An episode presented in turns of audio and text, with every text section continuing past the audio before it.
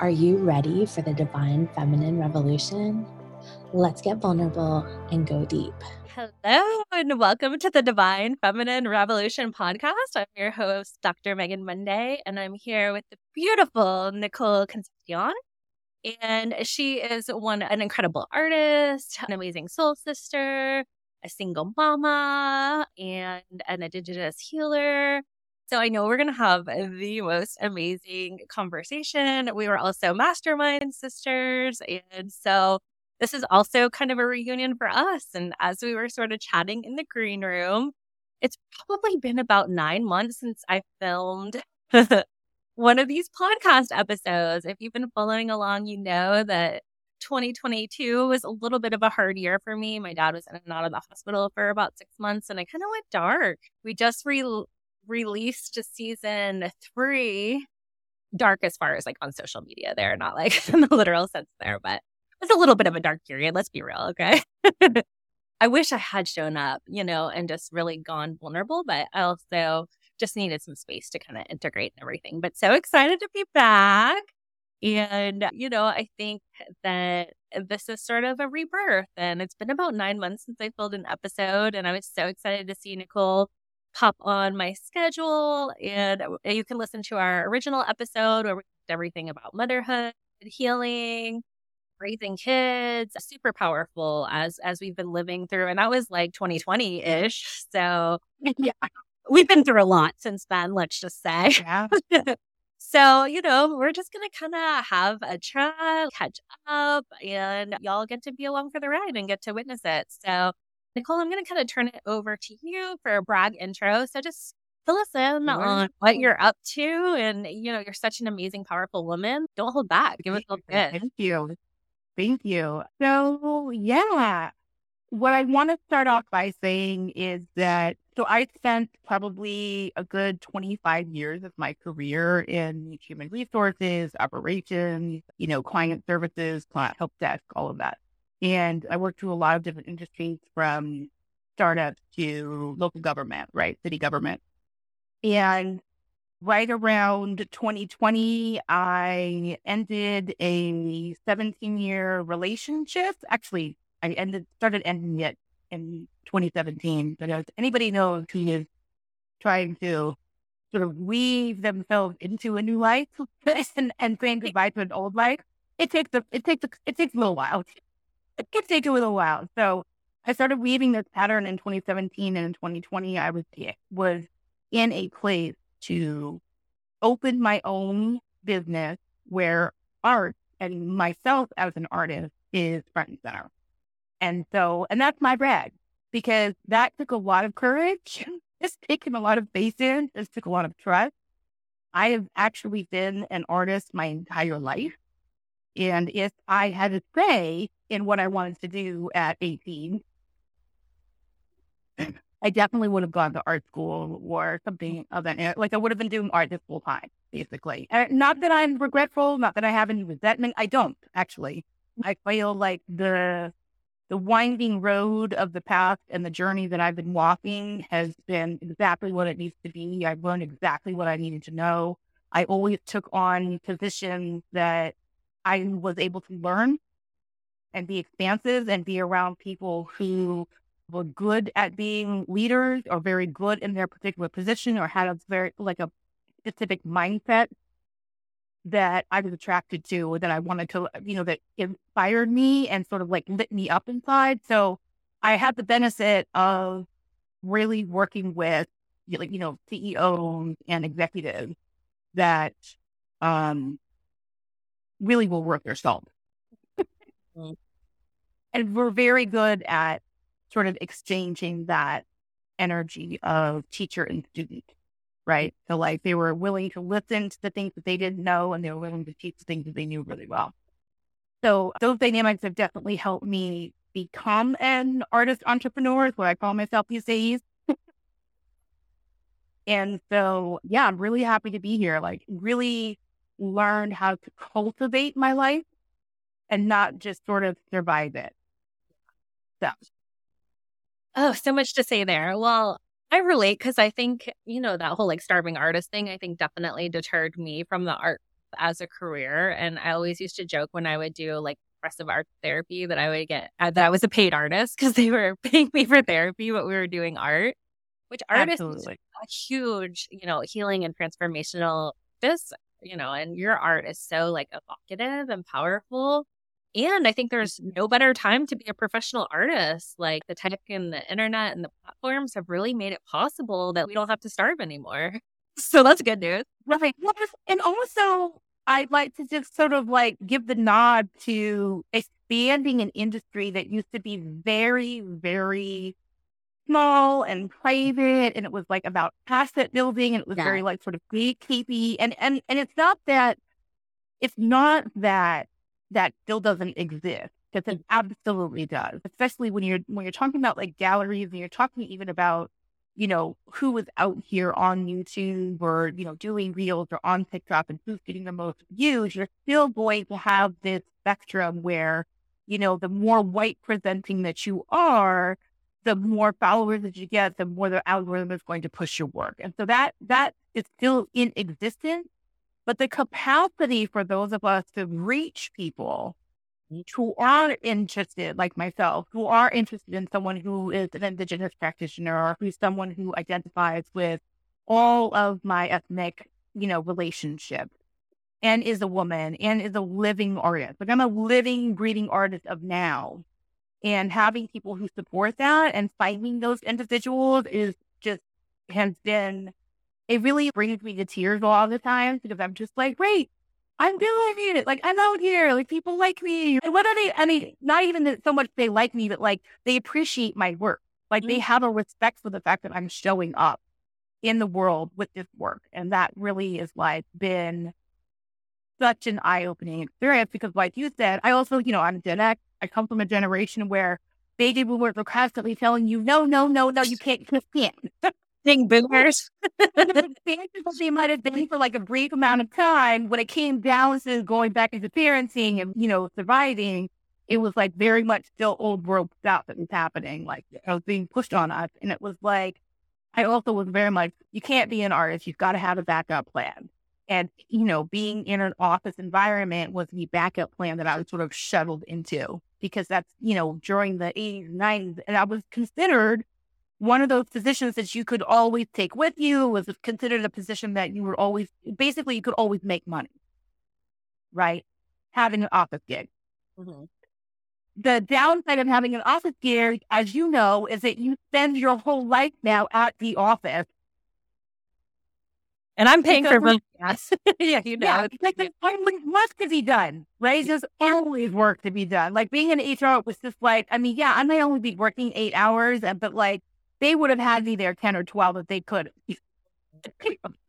I'm so busy. So you end up giving your life over for that. And so I just, you know, this shift in mindset to be able to, that was interesting. Doorbell mindset to be able to really understand the worth aspect and understand where uh but taking the ownership that I could actually cultivate this life for myself exactly how I wanted it has just been and that's something that I'm just like continuing to expand it. Like it started as like a black hole. It just continues to eat all of the negative energy around me that was telling me no, or all my conditioned behaviors and mentalities. Just like it, it eats it up. And it's like, no, this is real. It just get to be even larger and even more creative. So, yeah. And, and I can see it. I mean, it looks good on you. I mean, you know, like I, saw you sort of like as you were exiting, you know, the marriage, and that's definitely a really thing to do, especially with you have four kids. Is that right? I three. Three. Okay, sorry. Three. Three. Oh my gosh, that is that's quite an achievement in itself, right? And so I really relate living that kind of straight life, going for the security. And and I often will say to clients, like sometimes playing it safe is the most dangerous thing that you can do. And so, totally. you know, to take the risk to follow your passion and really make it a reality, like it looks good on you. So that's amazing. Yeah, I'm so proud of you, especially like doing the single mom thing. Hats off to the single moms. What an incredible you know, spiritual practice and the strength and the conviction and all of that to to make it happen. I Oh, relate Uh, just in the sense that I've always wanted to write a book. And I remember like after grad school, like getting books on like how to write a book proposal. And then what really deterred me was like, will some agent or publisher like sign off on, yes, you're okay? And I think it was about like fear of rejection or just fear of sort of like you were saying, the system that's like the gateway or like the gatekeepers, I guess kind of keeping you out. And so, like, now, you know, you can self publish and you can actually make money doing it. And so, I think, you know, while tech can have definitely some drawbacks, it also has like sort of liberated these like artistic and healing practices and given us a venue to kind of get it to the people, which is really amazing. So, I'd love to hear more about your healing because, you know, I can talk about all day long. So, tell us what you've been up to in that. Yeah, I I call myself a creative curandera because I am a curandera. So I have a lineage of being a curandera from my grandmother and beyond. And so that is something that I was in in a way born into. And we all have our specific gifts and it comes through the way that it comes through. But one of the reasons that I say that my artwork is also part of my devotion is because the portals that I create into that energy field and into the sensibility of where you can really utilize that for like the gazing aspect of your devotional life. So these kind of portals of energy and relationship are a practice of me doing healing work. And so I you know I've got a couple ways like I have collections that that come to me that are sort of like burning to be burning to be on canvas and burning to be shared. And then I also have folks who come to me for commission work. Like they're actually going through maybe a specific scenario in their life or they're sort of in a period of transition. And so the artwork I create for them is allowing them to really expand into that transition field, like opening a door and allowing them to walk all the way through it. Ooh, oh, I got like chills with that. Yeah. yeah. What a symbolic representation of the portal that they're entering in. And, you know, you've certainly been through your own version of that. Yeah, absolutely. And I you know, it's interesting because, you know, being so the equity of exchange that goes on when you're doing work that is really intimate and really grounded in not just our humanity but our divinity, right? Like the where we would not not to say that that's a binary, but just really understanding that there's just these various facets that we all carry energetically as being on beings on this earth, and then what we can actually transcend and tap into when we're fully present and expansive is galactic, you know, in galactic in energy. so, but when I'm doing an equity of exchange with another human around this kind of work, it's you know, it's very intensive. And so I tend to take I take on folks seasonally and they're really just by referral. And I only really take three or four clients a year. very like it's like under the radar, but it is something that, in a way, it's it's so, such a part of my blood lineage in this particular like lifetime that it feels really good to be able to do that. And also, I'm gonna I'm gonna say this. It also feels good to be able to do it in a time where I'm not like mm-hmm. being chased by colonizers because I'm practicing something that's not part of the fucking government hierarchy, right? Or or the Putin politics. It also feels good to be able to do it openly, right? It feels good to be able to do it and not have my kids being like actively pursued because their mom is, you know, on the spectrum of whatever witchery of the day was. I had that. So yeah, shout out to this this time period where I'm able to sort of be very, very open about it in ways that Hmm. even my grandmother was not was not able to be that open. Like kind of but again, it was like, you know, this kind of um sort of secret referral process. Do you feel like some of that fear or ancestral trauma, like the witch kind of? And how have you been able to transcend that? Because I feel like that's a really common thing that holds healers back with visibility. I mean, obviously there's the like right. Piece, but then there's also that fear of Yeah, I think there's, there's a couple different pieces. So I'm a genocide survivor culturally. And so, you know, nothing really tops being a genocide survivor because, you know, it doesn't matter what you do. I mean, they're, they're coming for you either way. Like they're coming for you for they want your resources and they want you to disappear. So, but I mean, so from that aspect, I mean, I've already, I was really helped into that from sort of an early age. Mm-hmm. And, you know, the secret that come along with being a genocide survivor around heritage or how you're practicing or even, I mean, just it, it, the secrets come around in sort of all of the realms. And, and there's a difference between secrets and being private, right? And that was something that I had to learn. So when we're talking about sort of like moving through what people either call like generational curses or the generational trauma of being an oppressed people for, you know, a multitude of seasons, many, many moons, right? Many, many grandmothers. Mm-hmm. A large part of that was really just understanding the reality of it and then grieving the realities that, you know, the women in my family have had to experience. And because, because this particular, I'll say my introduction to this particular type of practice is definitely from my matrilineal line. So really being able to grieve with the women who've had to grieve and go through these sort of levels of oppression in order to just be themselves. And also in order to share their gifts with the community that they lived in, the environment that they lived in, was really a huge piece of the process.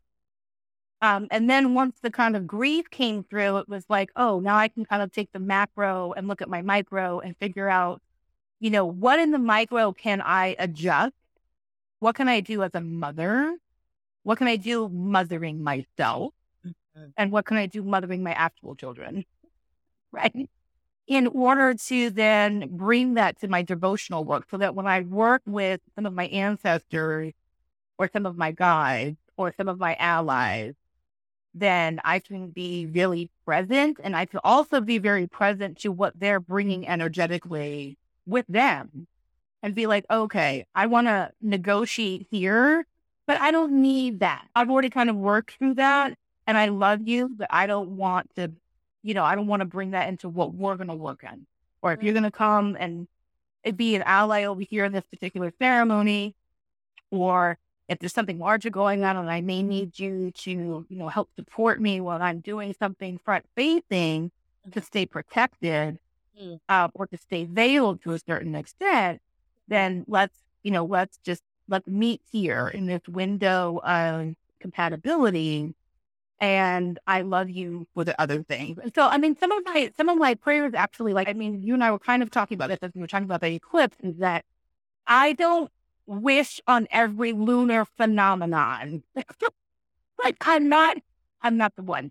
Like, I love lunar phenomenon. I actually do follow the lunar cycle very, very closely, as well as some other cyclical things regarding the sun and the earth. But my default is typically to just kind of uphold the, the natural sort of chaotic process. Embrace the chaos. Yeah, just embrace the chaotic process that is and really just honor whatever's going on as an energy that I get to witness and be a part of. So I'm, you know, in terms of that equity of exchange, it's, you know, these things don't, the eclipse is not going on for humans to have a wishing ceremony. Like it's not, right. you know what I'm saying? And sometimes I feel like you know, chaotic time, it's not necessarily the best time to do a ritual anyway, right? It's more of a portal. It's just like, you know, the lunar cycles are there for you to remember your own internal cycle. Not necessarily, you know, to, to send out your wants and desires. But I think humans get a little bit caught up sometimes because our ego likes to trip out. You know what I'm saying? Oh, and oh, it's like we forget that these are reminders of who we are internally, right? We ah. don't have to, we're not, oh, the moon is going to grant my wish. No, honey, you're going to grant your wish. Based on what you'll decide to do and where your awareness is. You know what I'm saying? So, and anyway. It's kind of more empowering if you really do just like fully embrace the creatorship that is within you versus, you know, oh, it's up to the moon or the universe or whatever. Like exactly. your own. Exactly. I will say, as we're filming this, we've got an Aries here. It is the new moon eclipse in Aries, which I think is a good new beginning right. for us, powerful. When I really became and aware, today the sun is actually moving into Taurus. I mean that, and that's the shift, right? Like you've got these sort of various energies happening all together. And the sun in Taurus is great because you know Taurus is now have a good time. Sensual pleasure. You know what I mean? Yeah. But for sure. furiousness and aesthetics is all about. I really became aware of eclipses. I guess it would probably be around 2012 with the, uh, you know, sort of awakening, not only getting pregnant, but just I think many people had an awakening uh, during that shift. But Mhm. really what brought my attention to it was working in mental health because, you know, I've found that it does hold true the beginnings and endings and just general like emotional intensity and, and those kind of things do happen. Like already on my caseload, had, you know, breakups and new jobs and babies about to pop out and all the kinds of like Right. endings that happen. And so that's definitely it's kind of an intense time to be in mental health during some of these big shifts. But, you know, I think I, I love what you're saying about just like really connecting to the rhythms and, and also just like reclaiming power I think is really you know, and working in harmony with versus giving your power over to something, you know. Right. Or expecting something outside of yourself to actually, you know, just to sort of like I mean, again, you you have to take ownership for your own experience Yeah, agree. And and, and your own relationship to yourself. Right. That's the that's like really the biggest key. And so, and one of the things that I find myself doing so much, especially at this particular age, is really helping other people navigate that process.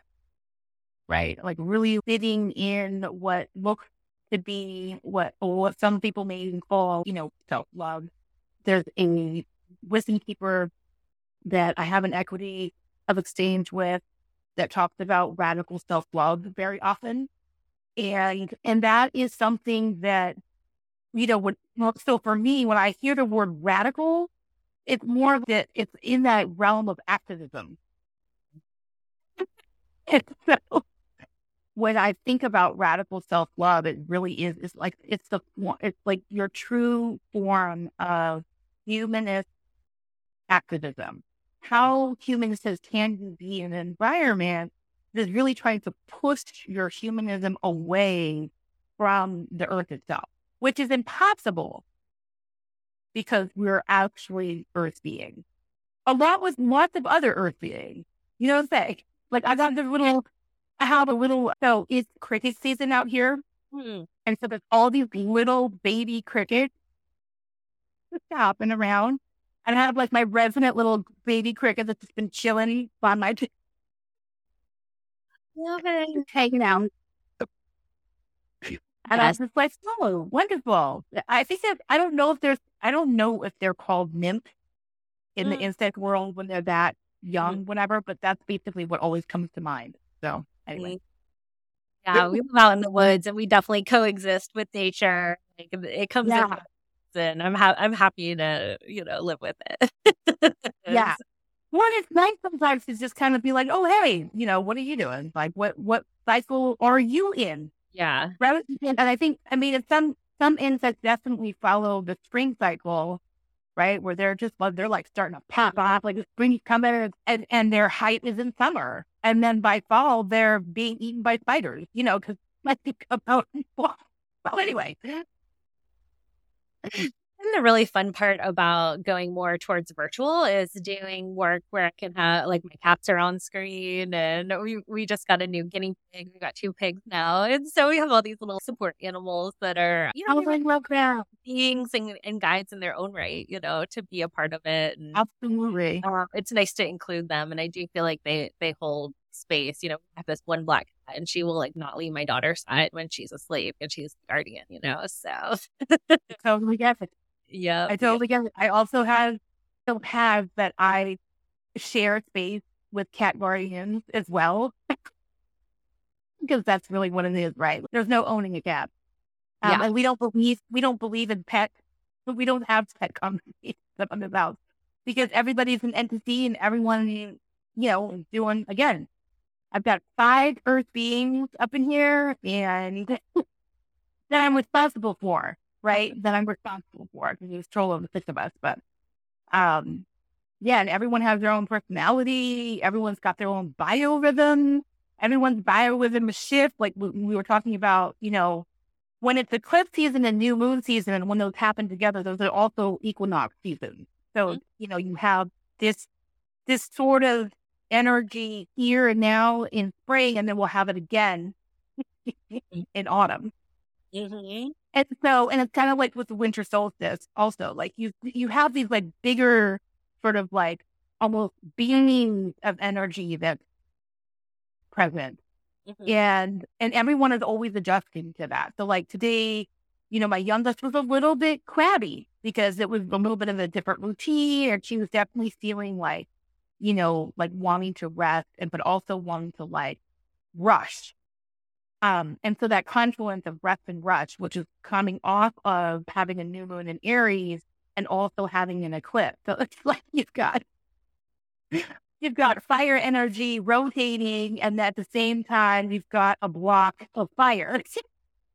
oh, it's just like very the push and pull was very, very interesting. with money.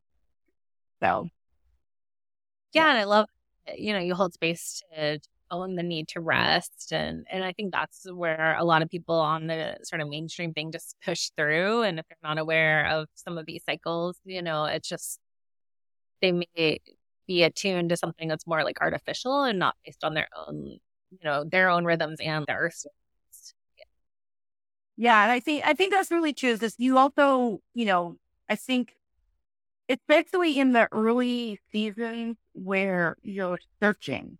Like we mm. all go through a period of search and research, right? Where we're expanding our awareness and we're, we know that we're sort of on the cusp of something. And yet we still feel, you know, we haven't learned to really look fully within ourselves to find the answers. And so you're sort of gravitating to that, gravitating yeah, maybe stuck in that phase. Yeah. I mean, gravitation is great, right? Like we're all attracted to certain things because because that is going to help show us ourselves. But I think that's what that framework of mind that you, you want to keep is that whatever you may attra- be attracted to right now, and whatever you find is a way for you to walk back to yourself, Beautiful. not to give yourself over. Yeah. So that so doing the searching and the researching, remember that it's always a, a place to walk back to yourself and get to know you best. Right. These are just sort of, you know, the mind needs to have, the mind likes efficiency and it also likes to be able to see something concrete, right? So that it doesn't waver in a way. And mm-hmm. so you can show it those things, but always remember that, you know, at the end of the day, what I, one of the things I always say is the mind really is a conduit for the essence in the body. And when you stop putting the extra pressure on the mind to fucking figure out everything, which is not really there to do. Not there to do that. You know, it's there to be a conduit for the essence in the body. So the mind has to be attuned and harmonized so that it's actually living the life that you're here to you're here to present. So well, I'm kind of wondering, you know, I think the first time we did this, it was like 2020. Obviously, there was a lot of fear. I think that some of that fear is still around. There's certainly a lot of mm-hmm. uncertainty. We're going through you know, world changes and whatnot. I'm just kind of curious, you know, is there anything that you feel like would be enlightening or comforting that you would want to share with people if they're feeling like, what's going to happen next? Or are we going to be okay? Like the thing. You know, it's interesting in the sense that uh, I think I think what I would say is that there has been such a emphasis on knowing, right?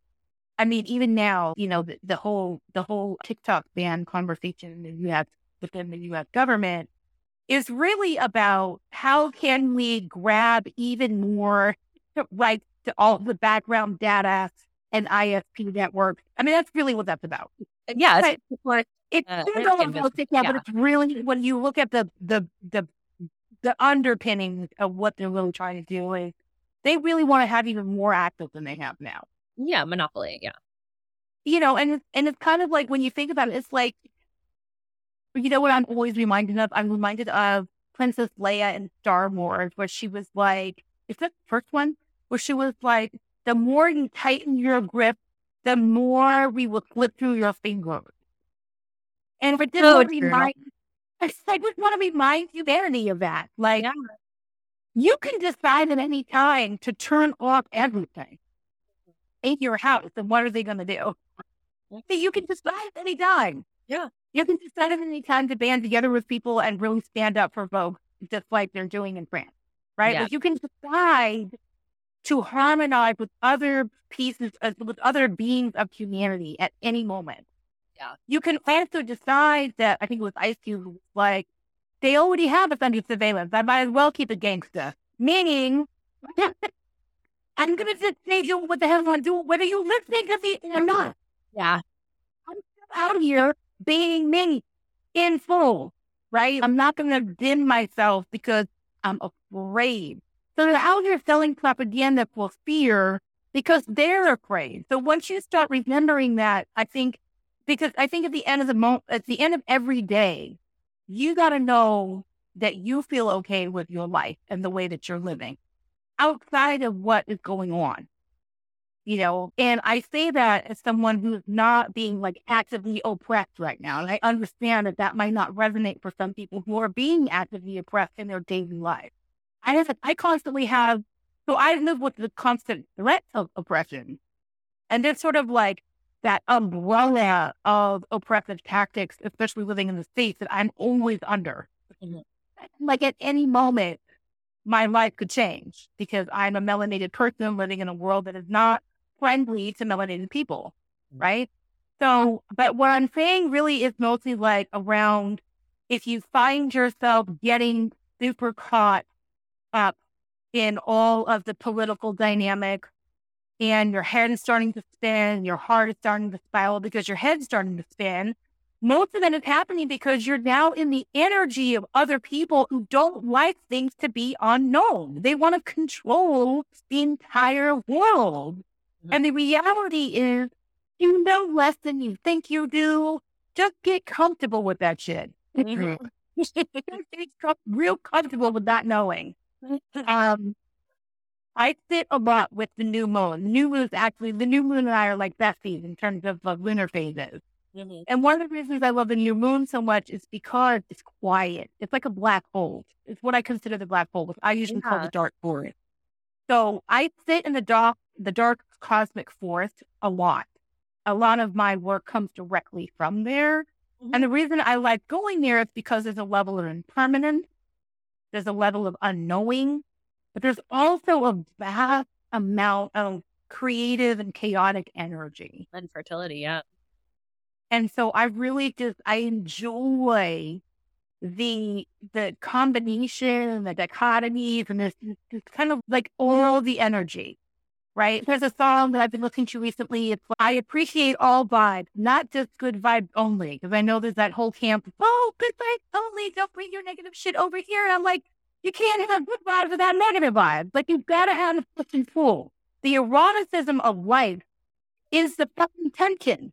We don't get to Sure. wanting erotic to get your tension. Agreed. Why tension? Does that make sense? We don't get to climax without tension, right? And it's such a Right. collect. Exactly. And so I deal a lot with arousal, not just in the sexual sense, although of course, you know, folks tend to hear arousal and only think about it sexually, but like the reality is again, you know, like the earth is in a constant state of ecstasy and arousal because there's constant, there's pressure systems, there's tectonic plates, there's ocean. I mean, you don't have ocean tides without friction. So it's like, I gotta remind humans that like, if you really center yourself in the vast amount of different energies that are present in your environment, I mean, it is an ecstatic place to be. And you can arouse yourself on a daily basis and be a lot of joy because of that. Mm-hmm. So. Yeah, and I feel like fear, you know, you could totally funnel that into, you know, a, a more like aroused energy and, you know, kind of use it as activation rather than something that's like tormenting you. It kind of makes me think about I've been moonlighting a little bit this holistic treatment center that I worked at and we do DBT therapy. And I remember when I was first training and people would come in with these really impossible situations, just so much trauma, a lifetime of it, you know, and not a lot of support, not a lot of curative factors. And I would just go, what's she going to say to this person, you know? And, and it was always like, what skills are you using? And can we radically accept this? You know, and radical acceptance is the answer. And it kind of made me think about when you were talking about radical self love, because I definitely had the view like radical self love is like self care and self soothing and like, you know, the mm-hmm. kind of more you know, goddessy stuff of, you know, a spa day or something like that. But I've really come, to, especially through going through a more difficult year, just the radical self love is just accepting it all, you know, the parts that you don't want, the shadows, like the stuff you don't want to show people, like that that stuff is beautiful just as much. And so I feel like we don't hear that version of radical self love much and we get caught into the let's do our nails sort of stuff, which I mean, that can obviously be pleasurable and fun and self soothing. And, you know, it's deeper than that. Well, it's interesting. I, I had a conversation recently with another like colleague of mine and, and it was based off of, I, she had done a TikTok around just sort of like noticing your own patterning of attraction. Mm-hmm. And it was interesting to me because that's something that I've been working on, like working around and through and up and down. really though. And and I told her, I was like, oh, this has been a hilarious ride. That was my because that was my real response. And she was like, what was hilarious to you? And I was like, the whole process. But that's but again, there's a level of self-acceptance for myself. So as I journey, I find because I really do find myself ridiculous. Like the human things that I do are absolutely ridiculous. And I find them hilarious and I have a lot of fun with them. And that's also a choice, right? Like I'm just kind of minded towards even it, it might be sort of ugly or sort of like mischievous. And I will be laughing to myself because I'm having this realization like, oh, that's devious. Like, where did you act with this? Yeah. It's coming out of, you know, but I also that humor helps me stay curious. Yeah. And the humor actually allows me to open my heart up a little bit more and get really deep with who I actually am. Yeah. And and being really okay with that. Oh, what a journey. Yeah. Whenever I teach mindfulness, you know, I was like the shortcut to mindfulness, because that's a big part of DBT is, you know, when you're curious and not judgmental, you're in mindfulness. So that lighthearted, you know, laughter definitely is the gateway there. And then also just staying in your senses and out of your head, you know, like really right. in like uh, experience of things versus just, you know, I feel like so many people are just almost like head, you know, disconnected from their body and entire essence. Well, it's been... interesting because one of the one of the main themes of colonialism was beheading. There's a lot of beheading. Oh.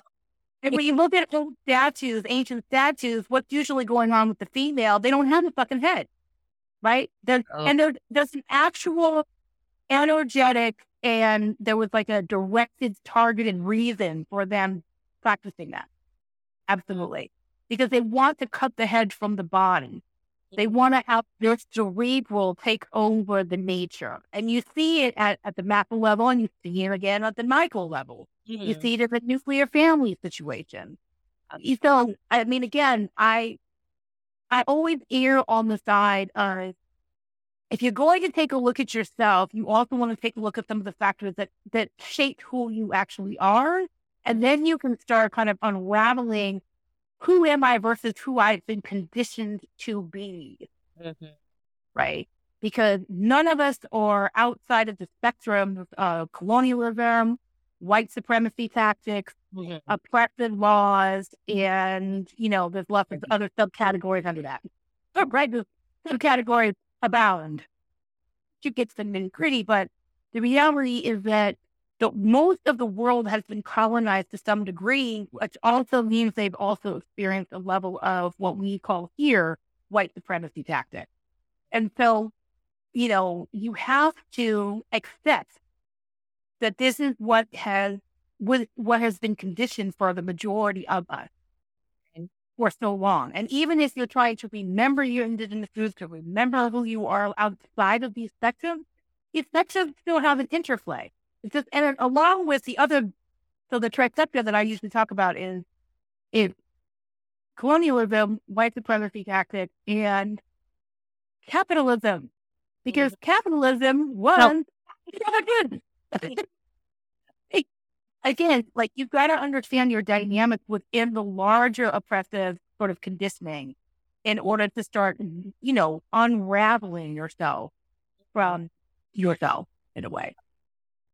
Well, and I think that that's sort of the getting everyone to chase money and sort of working in that sort of capitalist framework. You know, it, it can be very disempowering. And then, you know, whenever I feel like one of my number one soapbox things is to try to encourage people into entrepreneurship. And a lot of my clients who are working in the corporate system, you know, they're killing themselves to, and they could be replaced tomorrow. And, you know, they're making someone right. else very rich.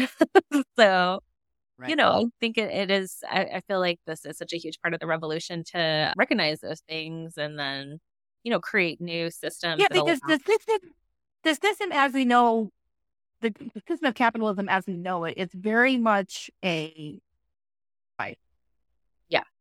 Right. For those that are trying to tap into a certain tier, if you mm-hmm. will, a tier of the capitalist structure, there's a, there's sacrifices that are going to be asked of you in order to make it to that tier. It mm-hmm. doesn't necessarily mean that you have to have, don't have to have a personal relationship with money that is based on oppression. Because capitalism, capitalism really is, I'm going to step on you so that I can stand higher. Right. As we know it, as we, as it's been practiced and as we know it. It's, I'm going to steal your resources over here and pass it off as my own. So now I have wealth. That's yeah. the system that we've all come to understand. That's the system that we've been living in. And so it's, it's interesting because one of the things that I've been working with those that are on this equity of exchange when it comes to like spiritual practices and self awareness is their relationship to money, but also their relationship to capitalistic structures because those two different those two things are different energies. That doesn't mean that they don't share some similar, you know, like the Venn diagram. Right? Everything has a, a window of compatibility where we might be sharing some piece of it, but energetically they're a little bit different. And so we've been talking a lot about, especially going into springtime and summer, which are like, you know, sun is high.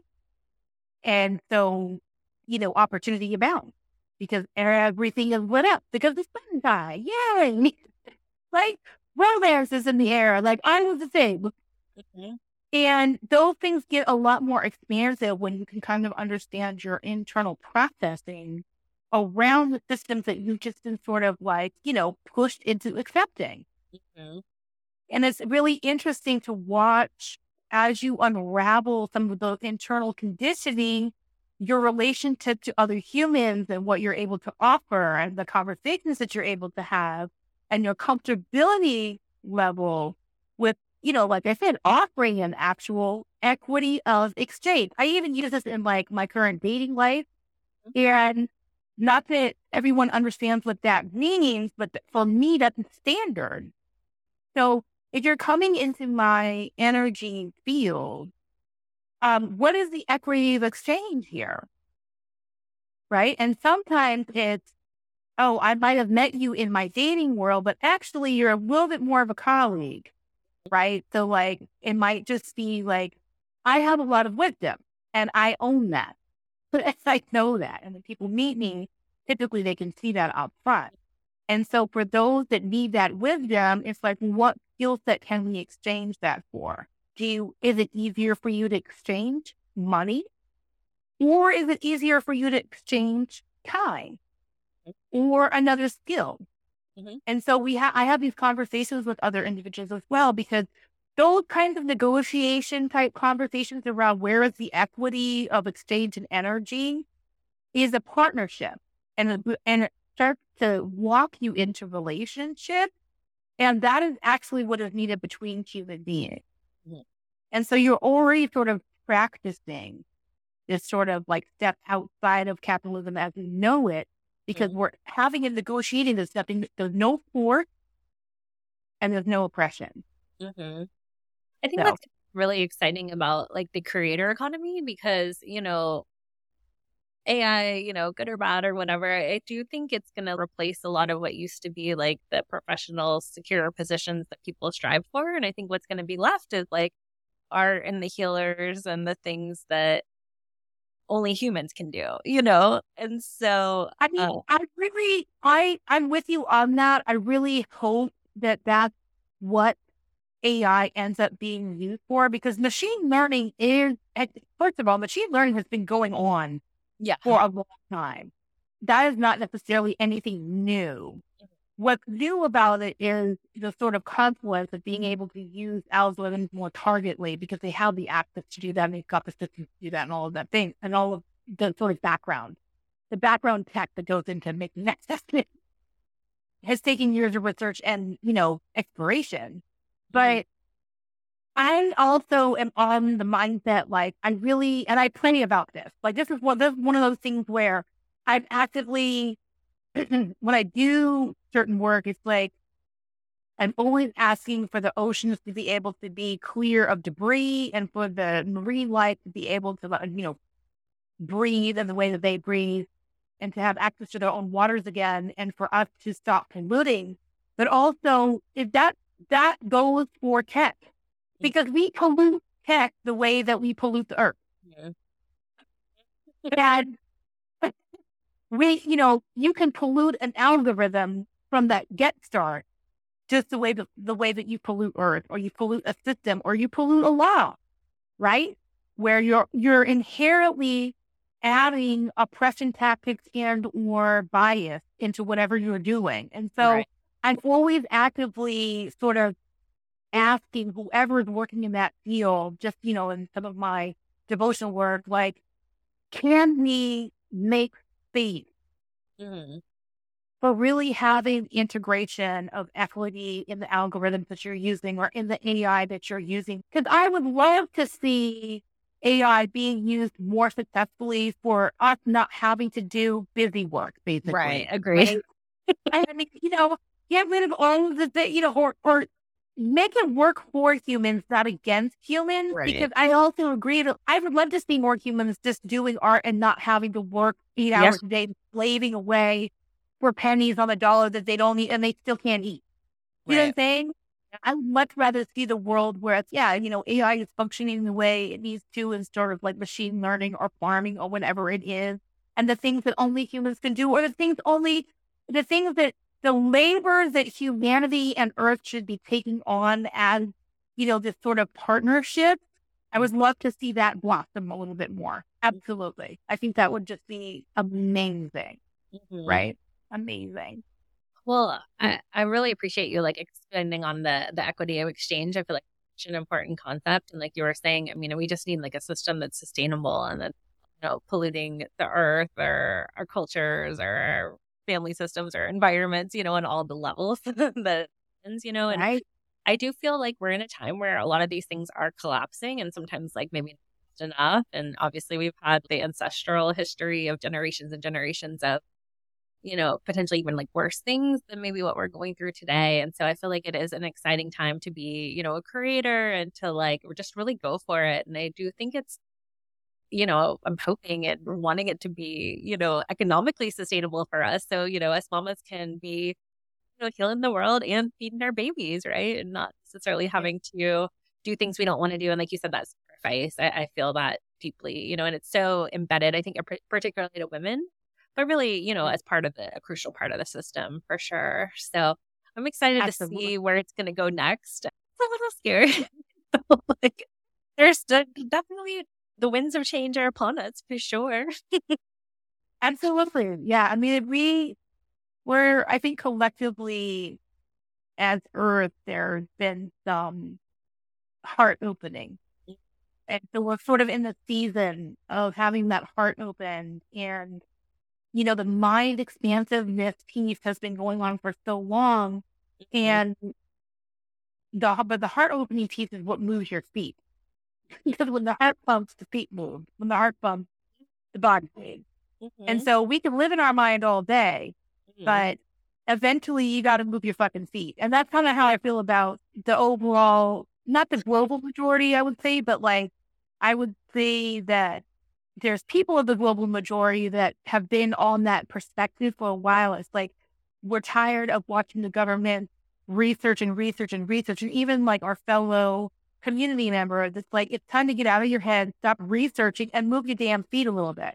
You got to move your feet on what you've been talking about for the last 50 years, Yeah. right? Because if you don't move your feet, nothing changes. And so that's kind of what I would, that would, that would be my, you know, as we deal with the new moon energy, the sun moving into Taurus, Mhm. and well as the eclipse sort of winding down, Mhm. right? I would really say, you know, open the door to moving your feet more. I'm gonna put that on my affirmation list. Move your feet. That's, that's so powerful. I, I really, that's a nice one. I really like that. So I don't know how much you want to say about, you know, some of the exciting new projects you have. I mean, kind of a sneak peek. I'm not sure if it's entirely I public. sneak peek. Yes. Well, I'll just I'll turn it over to you. Where do you want to go with?